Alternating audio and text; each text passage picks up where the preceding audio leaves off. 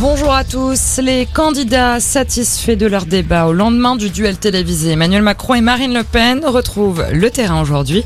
L'occasion pour eux de commenter leurs performances respectives. Pour Marine Le Pen, son adversaire a été égal à lui-même, arrogant et méprisant, dit-elle. Emmanuel Macron, de son côté, estime que le débat a été l'occasion de montrer qu'il y avait, je cite, un projet cohérent et l'autre moins.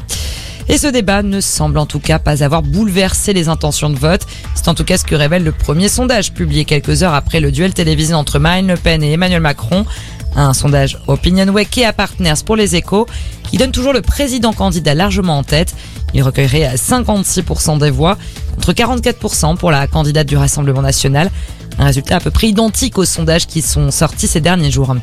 Un nouveau blocage de lycée à Paris. Des centaines d'élèves sont rassemblés devant certains établissements pour faire entendre leur voix avant le second tour de la présidentielle. C'est le deuxième mouvement du jour cette semaine. Mardi déjà, des lycées parisiens avaient été bloqués. Six mois après l'accident mortel de TER à Cibourg, l'enquête pour homicide involontaire classé sans suite, c'est le parquet de Bayonne qui l'indique à nos confrères de BFM TV.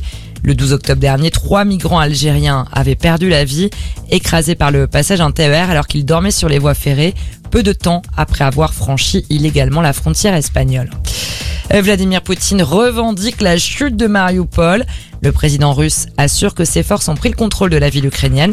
Il parle de succès militaire et ordonne à ses troupes d'assiéger les derniers combattants ukrainiens plutôt que de leur donner l'assaut. En foot, Stéphanie Frappard arbitrera la finale de la Coupe de France masculine entre Nice et Nantes le 7 mai.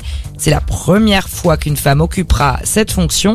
Stéphanie Frappard a déjà été la première femme à diriger un match de Ligue 1 et un de Ligue des Champions. voilà pour l'essentiel de l'actualité. Excellent après-midi à tous.